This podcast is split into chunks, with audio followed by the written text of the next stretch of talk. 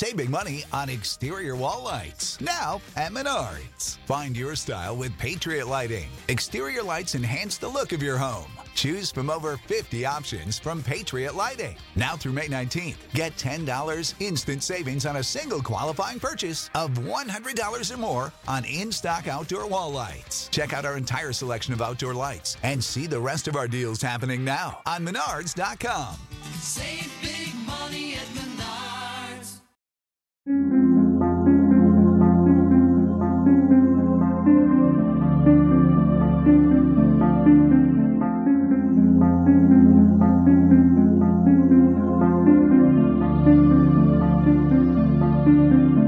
History tells the story of the world and of our lives. Sometimes that history goes bump in the night.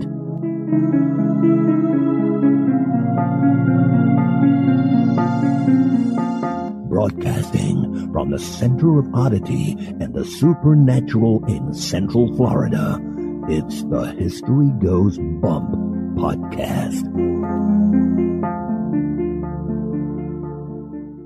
Hello, you spectacular people. Welcome to this 372nd episode of the History Goes Bump podcast. Ghost Tours for the Theater of the Mind. I'm your host, Diane. And this is Kelly. Kelly, on this episode, we're going to be featuring two locations that you and I visited in person back in December in New Orleans. Yay! It was so much fun. Yes, it was. This is the Andrew Jackson Hotel and Napoleon House. And it was your first time in New Orleans. It certainly was, and it was a quick trip, but we actually saw quite a bit. We did. We weren't even in the city for 24 hours, but we crammed a lot in. We certainly did. So we're basically sharing those two locations. We're going to be sharing some other things that happened that evening. So it's like one night in New Orleans instead of singing one oh night in. Bangkok. But before we get into sharing the history and haunts of those locations, we want to welcome into the spectacular crew Victor, Megan, Hannah, Rhonda with no H, Lyle, David, Christina with a CH, Trish, Bonnie, Jessica, Samantha,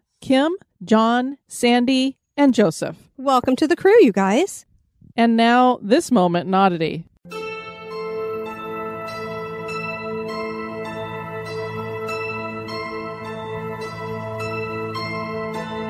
The moment in oddity was suggested by Scott Booker. On this episode, we are featuring a location named in honor of Andrew Jackson. Most people know he was a great general and was a former president of the United States. But do they know that he owned a parrot? A parrot with a very foul mouth. This was an African gray that originally belonged to his wife Rachel, but when she passed away, the bird became Jackson's responsibility. The parrot's name was Pole, and while no one knows for sure where he learned his colorful vocabulary, most people are sure it came from Jackson, who was pretty cantankerous. When Jackson died, Pole was allowed to attend the funeral, and this decision soon proved to be a mistake.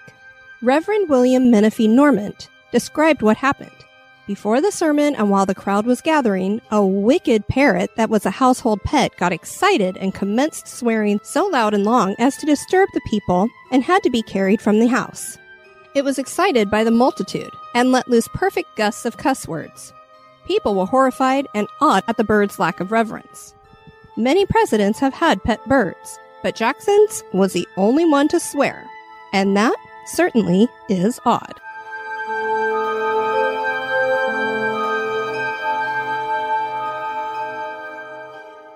Grab your slippers, hot chocolate, flashlight, and maybe even that baseball bat.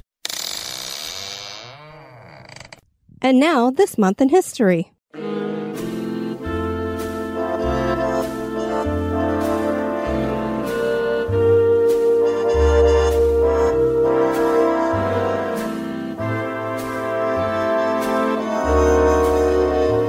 In the month of February on the 5th in 1953, the rationing of sweets comes to an end in Britain. Oh, what a sweet, sweet day. I'm a total sugaraholic. How tragic it would have been to live at a time when chocolate and sweets were rationed. This rationing lasted for 10 achingly long years. Sugar was in short supply. Each person was only allowed 12 ounces of sweets a month. Once the rationing ended, long queues formed at confectioner shops as people enjoyed being able to purchase boxes of chocolates again. Many other items had been rationed during World War II. Meat was still being rationed as sugar was taken off that list and wouldn't be removed until July of 1954. A fun fact about rationing in 1939, researchers at Cambridge University tested how much rationing an adult could endure, and they found that adults could survive on amounts of food much smaller than the rations. The test subjects did well, but the increased level of fiber and starch in the diet led to quote unquote remarkable levels of flatulence.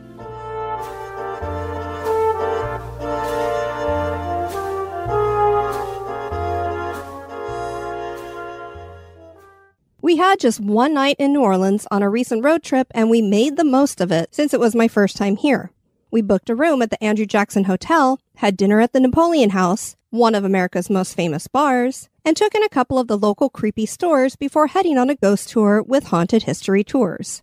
Join us as we share the history and haunts of the Andrew Jackson Hotel and Napoleon House.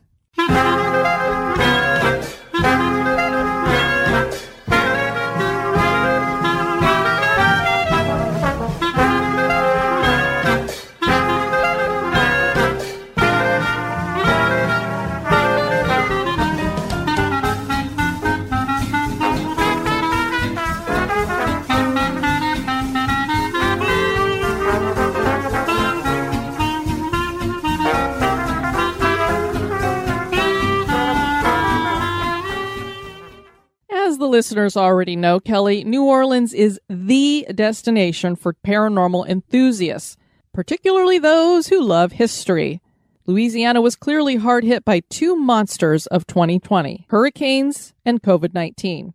Kelly, you remember as we were coming into Louisiana, we hit Lake Charles pretty early on, and very few of those homes were without blue tarp over the roofs. Yeah, it was pretty devastating to look at. This city on the Gulf was hit by two major hurricanes in 2020, Laura and Delta. Trees were shells of themselves, damage was still evident everywhere, and this was December, so it had been a few months and still doing a lot of the cleanup. We continued our trek east as we headed for New Orleans. We drove the bridge across Lake Pontchartrain as we neared the historic city. And Kelly, you got an overhead glimpse of one of the many cemeteries found in the city.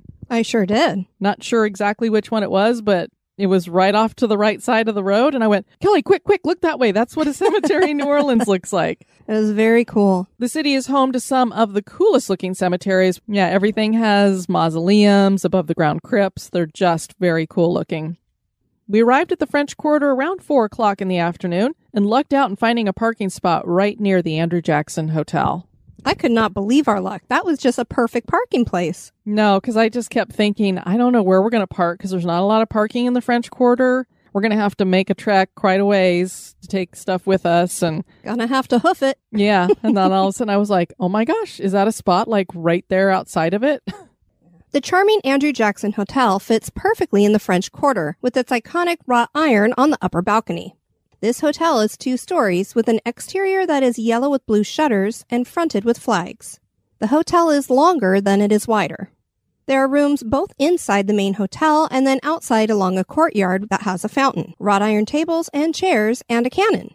Our room was on the far end of the first floor of the courtyard, which was just a bit magical because it was raining. The place is clearly old and in some need of updating, but we weren't here for comfort. We were here for ghosts, which was a good thing because hot showers in the morning were elusive. yeah. I'm glad you had to go first. Then I at least was prepared for no hot water. Oh Lord, it was quite chilly. the main lobby has an old world theme with antique furniture, and this carried over into our room with the 18th century furniture and original wood floors. The real highlight of the hotel is that it's in the heart of the French Quarter, so in close walking distance to everywhere. People would be like, Would you recommend this to people? You just have to keep in mind, especially if you're going to a haunted location that's old and historic, it's probably going to need a little bit of updating. But you walk outside of that hotel and it's a block to this, a block to that. Right, you're right in the middle of everything. Yeah, so it's a great location. And I'm sure that there was something going on with our shower. I seriously doubt that every single room has no hot water. Yeah, I'm sure. It, it seemed like our mechanism didn't turn as far as it was supposed to. exactly. And the sink got hot water. So Yeah. I think it was just ours in particular. Yeah, so the hotel had hot water. It just wasn't coming out of the shower head. The site where the Andrew Jackson Hotel sits has a long history, as is the case for the entire French Quarter. The first known building to stand here was used as a boys' orphanage. The Spanish colonial government that was in control of New Orleans in 1792 was faced with a growing problem as yellow fever ravaged the city. Many children were losing their parents to the disease. Orphanages that also served as boarding schools was their answer. Things went well here until the fire of 1794 swept through and badly damaged the building. Stories claim that five boys lost their lives inside. Tracking down the truth on this story is difficult. Some tales claim the building was burned to the ground, while others say that it was one of the few buildings to survive the fire. Whatever the case may be, the energy of the boys who lived here at one time still carries on through the centuries. We'll discuss that in a moment. A U.S. federal courthouse replaced the orphanage after the fire. Again, we are not sure if the building was just repurposed or rebuilt, but it looked nothing like the traditional courthouse one would expect to see in a large city. And I have some old pictures of the courthouse that we'll put up on Instagram. The courthouse would be here until just before the turn of the 20th century. It would have one very famous case that would involve General Andrew Jackson. He was held in contempt of court and charged with obstruction of justice in 1815. Jackson had come to New Orleans in December of 1814 to help defend the city against a British invasion. He declared martial law against the British. No one was allowed to enter the city and no one was allowed to leave. Shortly thereafter, the Battle of New Orleans was fought, even though the War of 1812 had already come to an end. Word had not made it to New Orleans. After the battle, Jackson still refused to lift the order, and a senator, Louis Louaillier publicly called on Jackson to stop the order. Jackson's response was to have the senator arrested. When United States District Judge Dominic Hall ordered the senator released, Jackson had the judge arrested. As we said in the moment in oddity, he could be a little cantankerous. Just slightly. Jackson eventually lifted the martial law. When the judge was back in court, he charged Jackson with contempt of court and fined him $1,000. Jackson showed up out of uniform and looking rather shabby, demanded a trial by jury that was refused, and eventually paid the fine. Many of the people of the city had offered to help Jackson pay the fine because he was a war hero, but he asked them to give the money to the widows and orphans who had suffered losses during the Battle of New Orleans instead. Congress would order in 1844 that the money Jackson paid for the fine be repaid to him. This was repaid with interest, and Jackson received $2,700. The federal courthouse was demolished in the early 1900s, and the building that would become the Andrew Jackson Hotel was built. It was added to the Register of Historic Places in 1965. The Andrew Jackson Hotel is said to be one of the most haunted hotels in the city. There are several ghosts here reputedly. Obviously, with several boys losing their lives in the fire, there are claims of seeing young male ghosts and hearing the laughter of boys and sometimes even some screaming. It should be pointed out that this is mainly an adult hotel, so children are rarely staying at the hotel. One ghost that is seen most often has been nicknamed Armand. He is a prankster who likes to wake up guests by either trying to push them out of bed or laughing loudly near their head. They sometimes feel a cold touch on their skin. No one is sure how Armand died, but it wasn't in the fire. Some believe he was thrown from the balcony, others claim he jumped himself. He appears most often in the most haunted room in the hotel, number 208 which, Kelly, interestingly enough, we were in 108, weren't we? So I believe that would be the We room were. above us. Yes, we were. Hmm. The former caretaker of the orphanage is seen fluffing pillows and cleaning. Sometimes furniture's rearranged. This was a female housekeeper, according to various accounts. Televisions and lights turn on and off by themselves. Disembodied footsteps are heard. And there are some who claim that even the hotel's namesake, Andrew Jackson, has been seen roaming the halls. As for us, we had very little interaction. We left a recorder going all night, and when we listened back, Kelly, basically all we did was pick up the occasional clicking on and off of the air and the toilet flushing. Great. So I guess either one of those could be considered quite creepy, but Haunted toilet? yeah. That is creepy. and we were females. It could have been a female bathroom.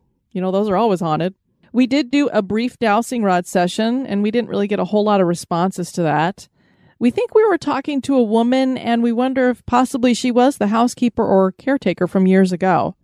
I don't really remember a whole lot about that dowsing session. you don't? Um, let's just say that we did that after our entire evening of indulging the food and drink of New Orleans. Indeed, we did. Probably wasn't the best position to be into. Yeah. Try to do a dowsing. Yeah. We went against better judgment, shall we say? Yeah. So mm, we weren't really doing a real great investigation after all that. Needless to say, though, I didn't get any feelings that the hotel was haunted in any way. Did you? No, but I was quite tired at that point after driving 10 hours also. Kelly was just passed out. Jamie S. wrote on TripAdvisor The hotel is old and quaint. Rooms are extremely basic. The location is excellent for French Quarter activities and has a chic courtyard restaurant, Cafe Amelie, across the street. I did not believe in hauntings until I stayed here. They have a history of friendly hauntings, but I did not expect to experience anything. However, two nights in a row, we returned to our room to find my clothing moved. The first night, some clothes that were thrown about were folded and in front of the door when we tried to open it. The second night, my pajamas were laid out like a person on the bed with a small hobbit door high above the bathroom that was open. It was definitely closed before, and we could not reach it. Creepy to say the least. We thought the hotel staff may have been involved to perpetuate the haunted rumor, but they denied it. Also, cleaning staff comes early and leaves early. In the evenings, there's only one hotel attendant who mounds the desk, so it seems unlikely that he would leave his post to mess with my clothes. We had a ghost tour booked and decided to get some dinner and hit a couple of shops before the tour. Our first goal, however, was to buy a large umbrella due to the rain that we had a feeling was going to be around for the entire evening, and we were correct. It absolutely poured, but I love that umbrella. Yeah, it poured rain all night from the minute we got into New Orleans till we were leaving the next morning. But it was really cool because it gave us an opportunity to go out and find that really cool umbrella. It was huge. It covered us both perfectly, and it has an old map of New Orleans on it. With all the street names. Yeah, so it was very cool. After accomplishing that, we hit two shops we were dying to check out Marie Laveau's House of Voodoo and Boutique du Vampire. Laveau's House of Voodoo was opened in 1988. This had been Marie Laveau II's house. The shop is full of wonderful things for learning and practicing spiritual and religious voodoo ceremonies. There are talismans, charms, tribal masks, statues, and t shirts. They offer psychic and spiritual readings. And there are two altars inside, one dedicated to Marie I and the other to Marie II. And if you're going to leave some gifts at those altars, make sure that they're equal so as not to make either spirit jealous. It's believed that Marie II haunts this location. Visitors claim to feel her icy fingers on their shoulders. And readings are given in a back room, and her ghost has been seen at various times in there during those spiritual readings. And for people who want to know more about Marie Laveau, the first and the second, and voodoo, we did an episode on that, I don't know, about three or four years ago. At Boutique du Vampire, Diane picked up the owner's book, New Orleans Vampires History and Legend. Marita Woywod Crandle opened the shop in 2003. The About Us on the website is wonderful as Marita explains her entrance into vampire life in 1764 in Germany. She moved on to Transylvania and then over to New York and finally settling in New Orleans where her husband was originally from.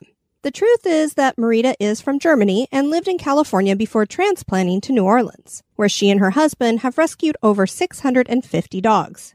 The shop is crammed full of goodness from books to oddities to candles to clothing to makeup to custom fangs to gargoyles, which is one that I brought home with us. You did, and he's very cute. He sits on our kitchen counter and he looks deep in thought. I just want to squeeze his big fat cheeks, You want to squeeze his cheeks. Which ones? not his butt cheeks, but they are cute. Gargoyle butt cheeks. Yes.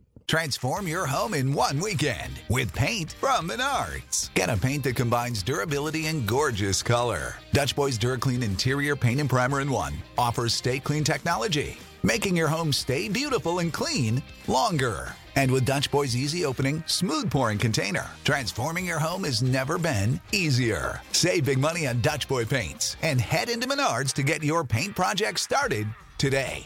Save big. We also learned about the secret speakeasy from a friend and asked about it while we were checking out. You need to make an appointment due to COVID right now, but it is a great gathering place for weirdos and vampires. We then headed off to find dinner, which is more difficult with COVID. I got to hang out on Bourbon Street on a Saturday night, which was deserted compared to Diane's previous experience there. Yeah, so I told Kelly that you don't want to spend hardly any time on Bourbon Street. It's packed wall to wall with people. It stinks. Everybody's just partying and it's a lot of young people. And oh my gosh, if there was ever a time to go to New Orleans, it is now, especially if you don't like crowds. Because typically a Saturday night on Bourbon Street I don't even know that Kelly and I could have stepped foot on the street. It would have been so packed with people. At least not in the middle of the French Quarter, maybe farther down the road. There were barely any people on this road. There were a few here and there. You could tell there were some young people partying. They definitely were trying to get us to come into the clubs. Yeah, there were quite a few people there, but just not the packed No. epitome of what you had described and what I expected to see. Exactly, not even close. So I said, wow, if there was a time to be on Bourbon Street, this is it. The thing that wasn't good about it, though, or that kind of stunk about it, is that generally there's a lot of live jazz coming out of those clubs. Sure. And that was not happening because you don't have a lot of live bands going right now. So we finally happened upon the Napoleon House, which had a table available in the courtyard just shy of the pouring rain, which again made it a magical evening. I had the grilled chicken and brie, and Diane had gumbo.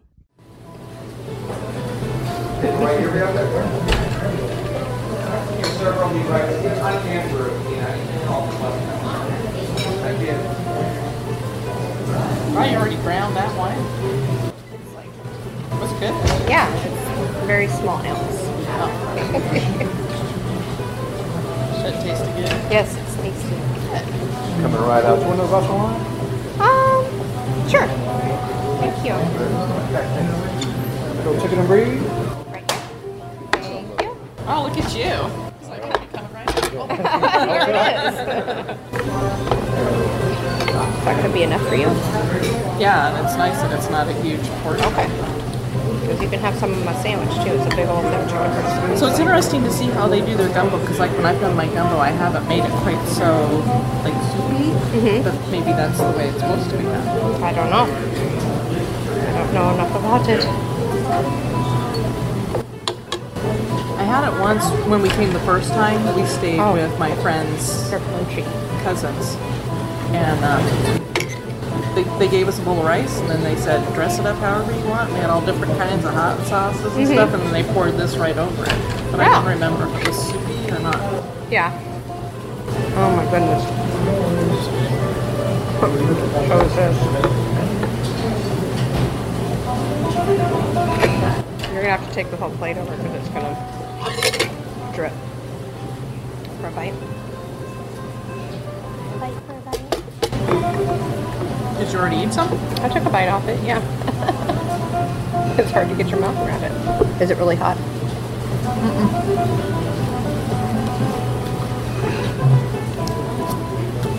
Very good. Oh, oh my god, that's good. Wow. What did you get? Chicken and brie? Chicken, chicken, grilled chicken breast with brie. Mm. There's apple slices on it too. Wow, that's really good.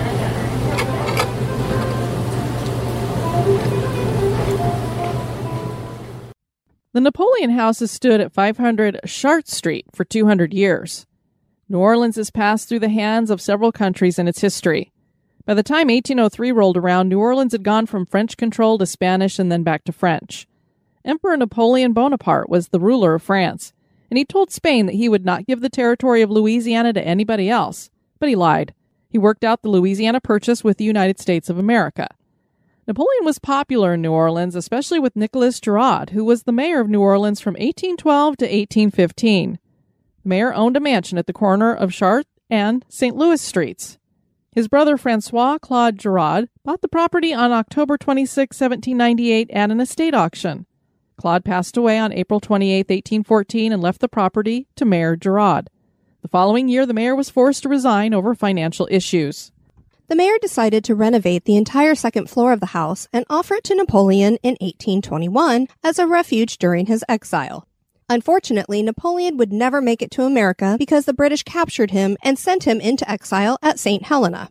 Mayor Girod would not give up easily, though. He put together a rescue mission and sent a ship to bring the emperor to America.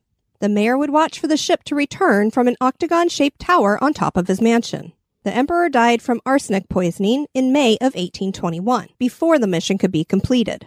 Joseph Impastato rented the building for $20 a month starting in 1914, and he opened a grocery store on the first level and lived on the second floor with his brothers and sisters.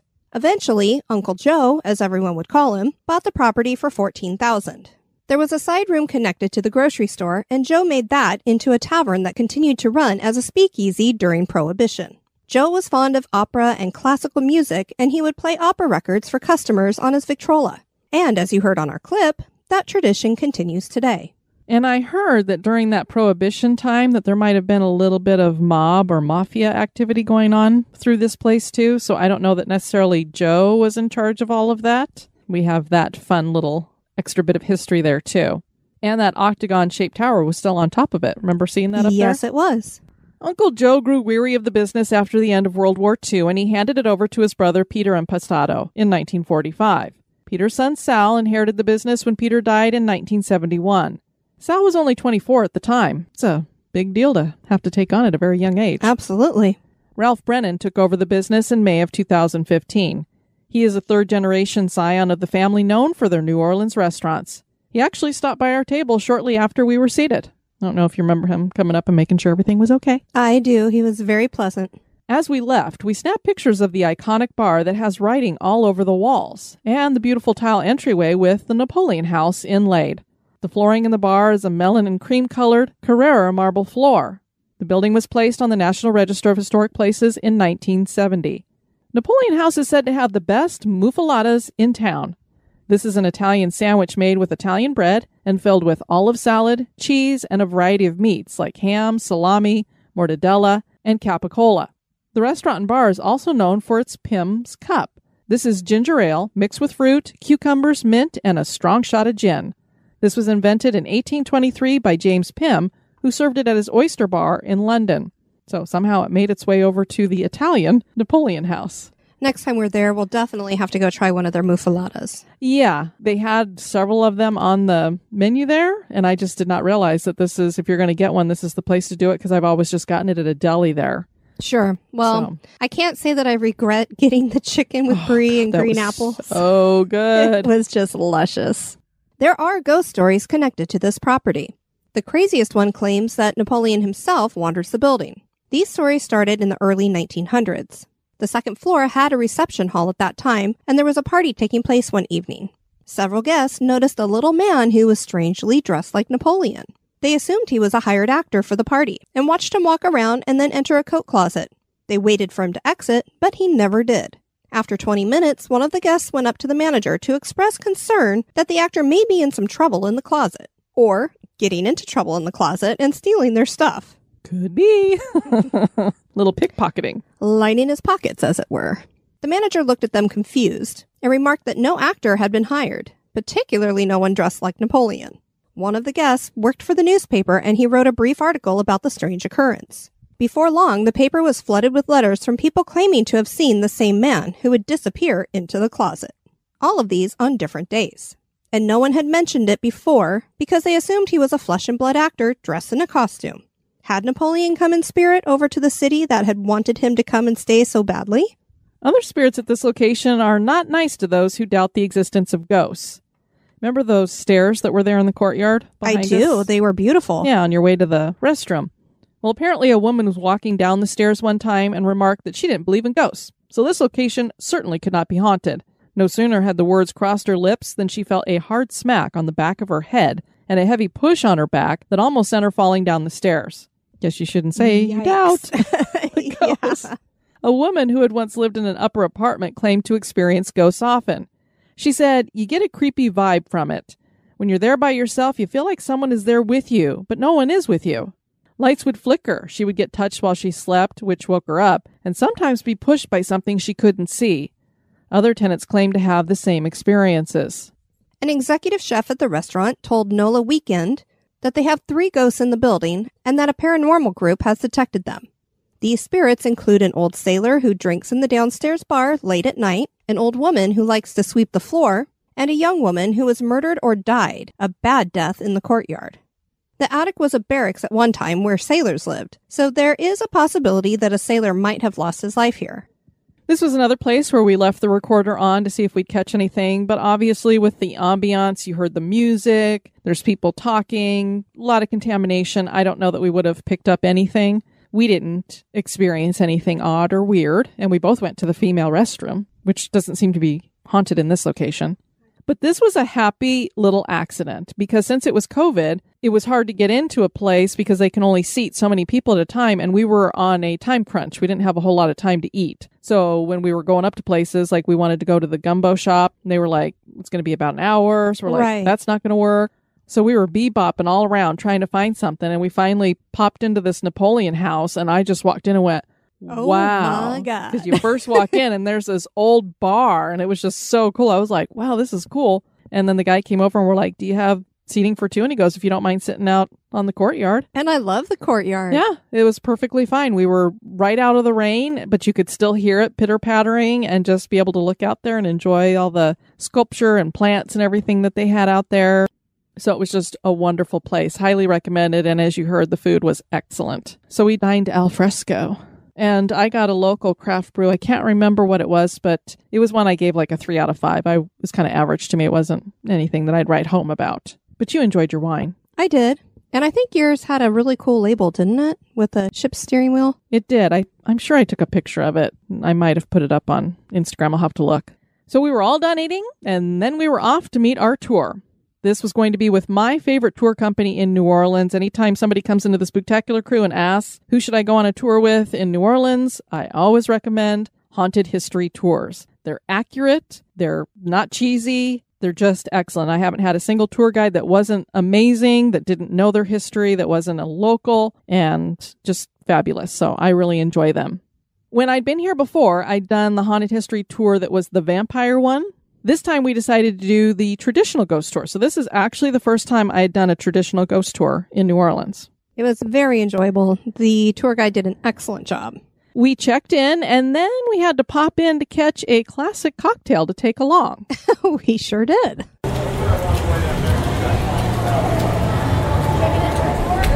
Yes.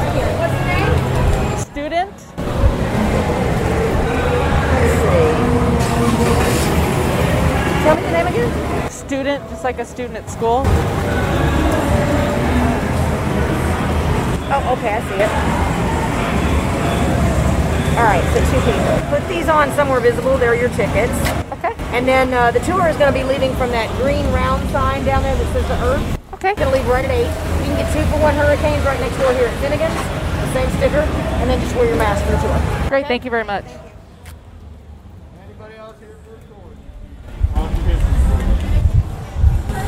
If you want to. I've never had a hurricane before, but if you're supposed to get those here too.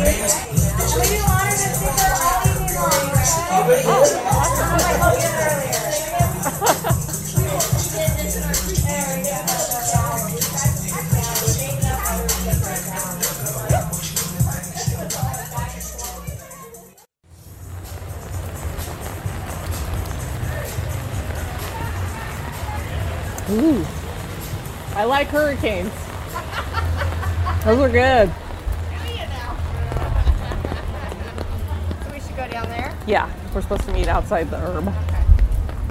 What's in it? Besides a bunch of alcohol. Something coconut.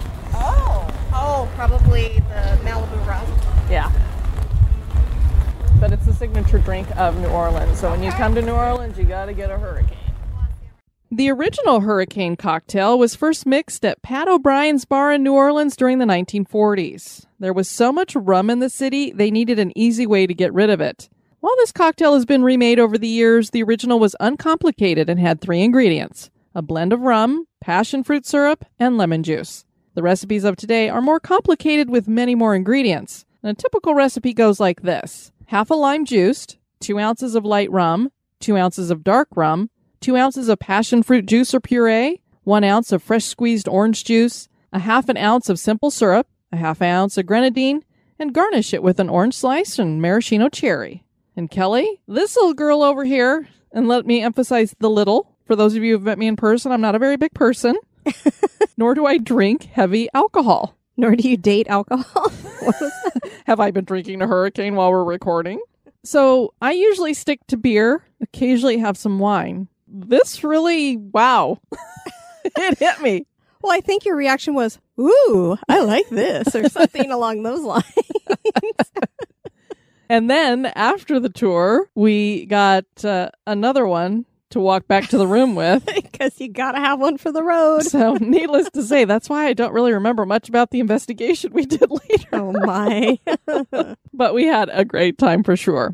Cedric was our tour guide, and he was amazing. He had the coolest looking homemade face mask and was dressed in an amazingly creepy costume that we shared on Instagram when we were in New Orleans a few weeks ago. Hang on, hang on. Don't put My your name is. Cedric. I'm going to be your tour guide hard. this evening into the underworld. I've been here in the city of New Orleans for just over a decade. I'm the lead investigator and founding member of New Orleans Paranormal Explorers. Put the first letters of that together, it spells NOPE with the official NOPE team, and we do paranormal investigations all across the country. So tonight I'm going to grab your smiling faces, some of you kicking and screaming, and I'm going to drag you into my world for a couple of hours. Then I'm going to release you to go back to your hotel room to sleep all warm and cozy in your beds and pretend there are things that go bump in the night right outside your door. Please try and refrain from leaning on the building, sitting on the stoops, anything like that. The areas we're going to take you guys into are residential parts of the quarter. Put yourself in their position. Some stranger comes in from out of town, putting their feet up on your house. You might have a slight issue with it. And I don't want you guys being on the business end of some upset New Orleans. It is not pretty. All right? Other than that, there are no jump scares on this tour. If anybody jumps out of the shadows and grabs you and yells boo, that is called a mugging. Alright?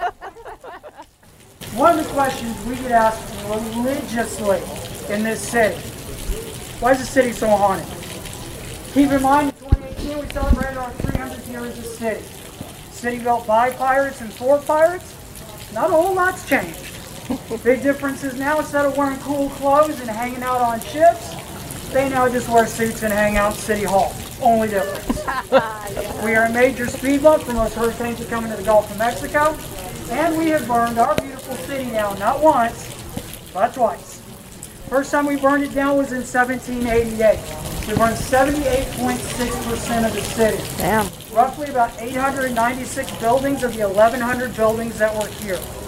Now, to this day, historians will argue and fight back and forth over how many victims they believe fell to those fires for a couple of reasons.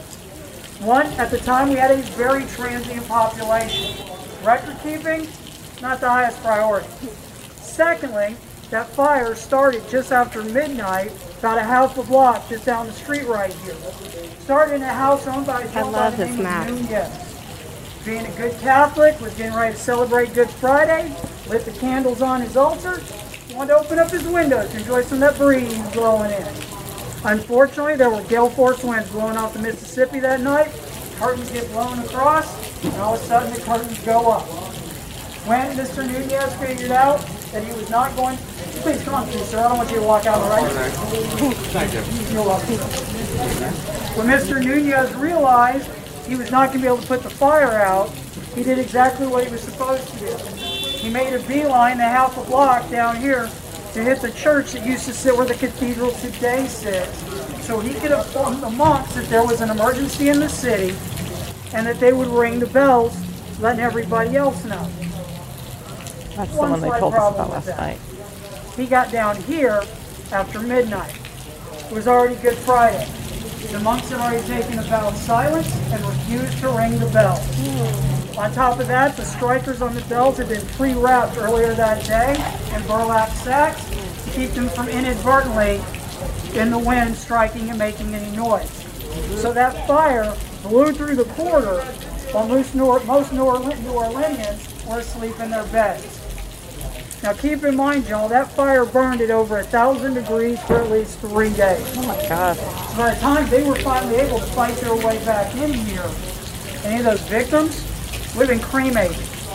So all they did was take the human remains, mix it in with the building remains, flattened it out, built a brand new quarter right on top of it. So basically what you guys have been walking around in all day, hell, what you're standing in right now, one of the country's largest unconsecrated, unnamed graveyards. Now, six years later, we end up burning down the 212 buildings here in the city because we like to be thorough in New Orleans. You know, get the ones we missed the first time. We have a slight vampire issue here in the city, which we've had since 1729, thanks to the Ursuline nuns. And let's face it, y'all. We built a colony that became a city in a location that when Bienville and his scouts came over in 1699 scoping out a location for this proposed colony, the friendly Native American tribes that had been here for centuries told them don't build here with bad medicine, bad magic. She even has a name. Her name is Bulbancha. But being normal humans, they didn't listen. And so for 300 years, we've had an exceptionally long, violent, bloody body count in history to back up those warnings. Now, how many of y'all, this is your first time to our beautiful city? Raise your hand. Help y'all? All right, if you guys new here, welcome to the city. For you guys coming back, welcome home. Kelly, where he was doing all that introduction for us, was right there in Jackson Square. We have done an episode about the hauntings there. What'd you think of it? Oh, it was just beautiful. Someday, when we're there during the day, you'll get to see that area that's outside of the park there, the square, is where they have just a ton of artists that set themselves up. And it's just very vibrant there. They have all kinds of carriage rides. And of course, you could see the St. Louis Cathedral that's right there. That's just amazing that he mentioned. I'm so excited to get back there. And he referenced their vampire problem and he blamed the Ursuline nuns for that. Well, of course, that goes to the story of the casket girls, which I'm sure many of our listeners have heard. And I remember that one of the creepiest buildings that I ever have seen in that city is the Ursuline nuns convent. And you thought you saw the shutter or the window drapery or something open, right? Yeah, the windows are never open. But when I was on the vampire tour that night and they were telling us about the casket girls and everything, we were all looking up there going, well, that one shutter on the end is open. so I don't know what's going on the upper, what's going on on that upper floor in the nunnery there. But the Catholic Church usually takes some of their more risky artifacts and stores them there. So Huh. We had a glorious time in New Orleans and can't wait to return for a longer visit. Are the Andrew Jackson Hotel and Napoleon House haunted? that is for you to decide. One day it'd be really fun to be able to have a bunch of listeners join us there too. Heck yeah. Road trip, field trip, party, hang out, whatever. Maybe just one hurricane. Next time. we do have a meetup that we do have planned for here more locally. I know a lot of you have been wanting to visit St. Augustine or return for a visit to St. Augustine, and we're going to give you a reason in September. yes, we are. On September 18th, we're going to be doing a live show with our favorite buddies over at Hillbilly Horror Stories. Jerry and Tracy Polly. So hopefully you guys can join us. Join us for the whole weekend. We're going to plan a lot of activities, tours, and stay at the hotel that we're staying at. And we'll just have a whole weekend hanging out with each other. It's going to be so much fun. I can't wait. yes, I'm really looking forward to that. So mark your calendars for September 18th and we'll get more details out to you later. Want to have you guys check out our website at historygoesbump.com. And if you want to send us some feedback, you can do that at historygoesbump at gmail.com. We did get a comment from Sandra over on YouTube underneath our video on the St. Augustine Lighthouse. She said, I lived in Florida outside of St. Augustine. Many years ago, I visited the lighthouse. As my daughter, her friend, and I were climbing the stairs, my legs were getting incredibly heavy and my chest tightened. The girls had run on ahead of me. I went back down and the symptoms stopped. I really wanted to go to the top, though. Again, as I started climbing, it happened once more. Also, when we were in the cellars, I felt a sense of curiosity as if I was being checked out. We were at the end of the line on the tour. Needless to say, I've not been back. For those of you who'd like to visit, it's a beautiful and historical wonder worth the trip. And I know that we're going to be doing that when we are in St. Augustine. I think on Friday night we're going to do the ghost tour that they have there. Absolutely. We can't visit without doing that. I know. And what she mentioned as the cellars is probably the basement of the keeper's house. is I what would imagine. And of course, I've never been to this location without having some kind of an experience. And then we got a message from Nora over on the History Goes Bump page on Facebook. She said, Good afternoon. I just wanted to drop you a line and tell you all that I love your podcast. I'm only on episode 96. I've had a few encounters with family members that have passed. I always have had a connection with the other side. It started when I was pretty young, but the one that I wanted to share with y'all is the one about my mom. So this was back in 2014. It all started in a dream. I can remember standing in a field. I was with my mom's friend. The weather started to turn really bad, like a hurricane or tornado was coming, and I looked at my mom's best friend and I told her we need to get to mom. We both started to run to my mom. The next thing I know, we're at my grandmother's, which was my father's mother's house. My mom was sitting in a rocking chair looking at a photo album. I was kneeling beside her looking at the pictures. She turns the page to a picture of a big pickup truck. She looked at me and pointed at the picture and said, That's your daddy's pickup. We used to go riding on the beach during the summertime, and your brother loved going because the top came off. Then she looked at me and said, I'm tired. I'm really tired. I want to go. I'm tired. That's when I woke up, crying and shaking. Well, a few days later, I get a call from a family member telling me to get to the house now. Well, I had a two hour drive to get to my mom's house, and I made it in an hour. That's some fast driving. I get to my mom's, I walk in the front door, and she's sitting in the chair beside the door. I tap her on the shoulder and say, Hey, woman, what's up? Her face lit up. She was so happy to see me. So a couple of hours pass. We were sitting in the living room talking, and she brings up the pickup truck. She said, Do you know your daddy had a big pickup truck that we used to go riding on the beach with? Your brother loved that truck. Needless to say, that freaked me out. It would me too, because you know, you have a dream and you're like, that was just a dream, but then it's basically a premonition. A week later, she passed away. That will be seven years in March. I would joke with her, telling her she can come and visit, just don't touch me. she laughed about it and said, Okay, I won't touch you. But she does. Sometimes she gets in my face just as I fall asleep and yells my name, which freaks me out, but I've kind of gotten used to it. So that's one of my encounters with the other side. Love the show and looking forward to all the upcoming episodes that I'm about to listen to. Thanks for letting me share my story. Very cool. I mean, I, it's a little disconcerting to have somebody yell your name in your face.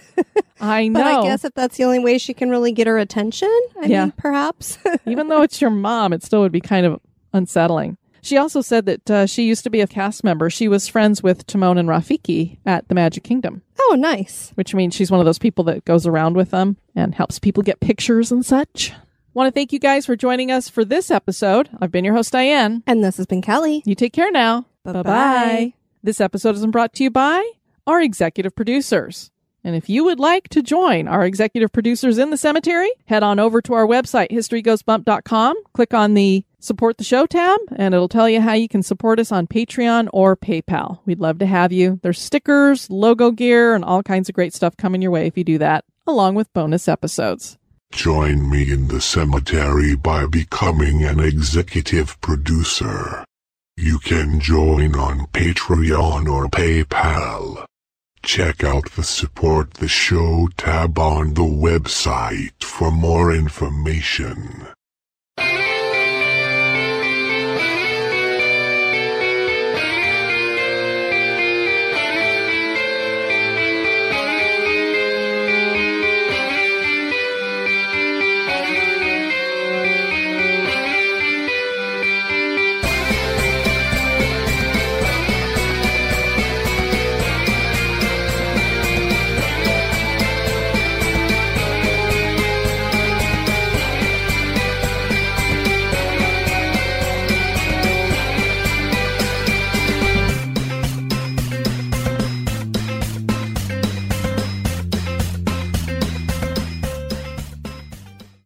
You have dog hair on your chips?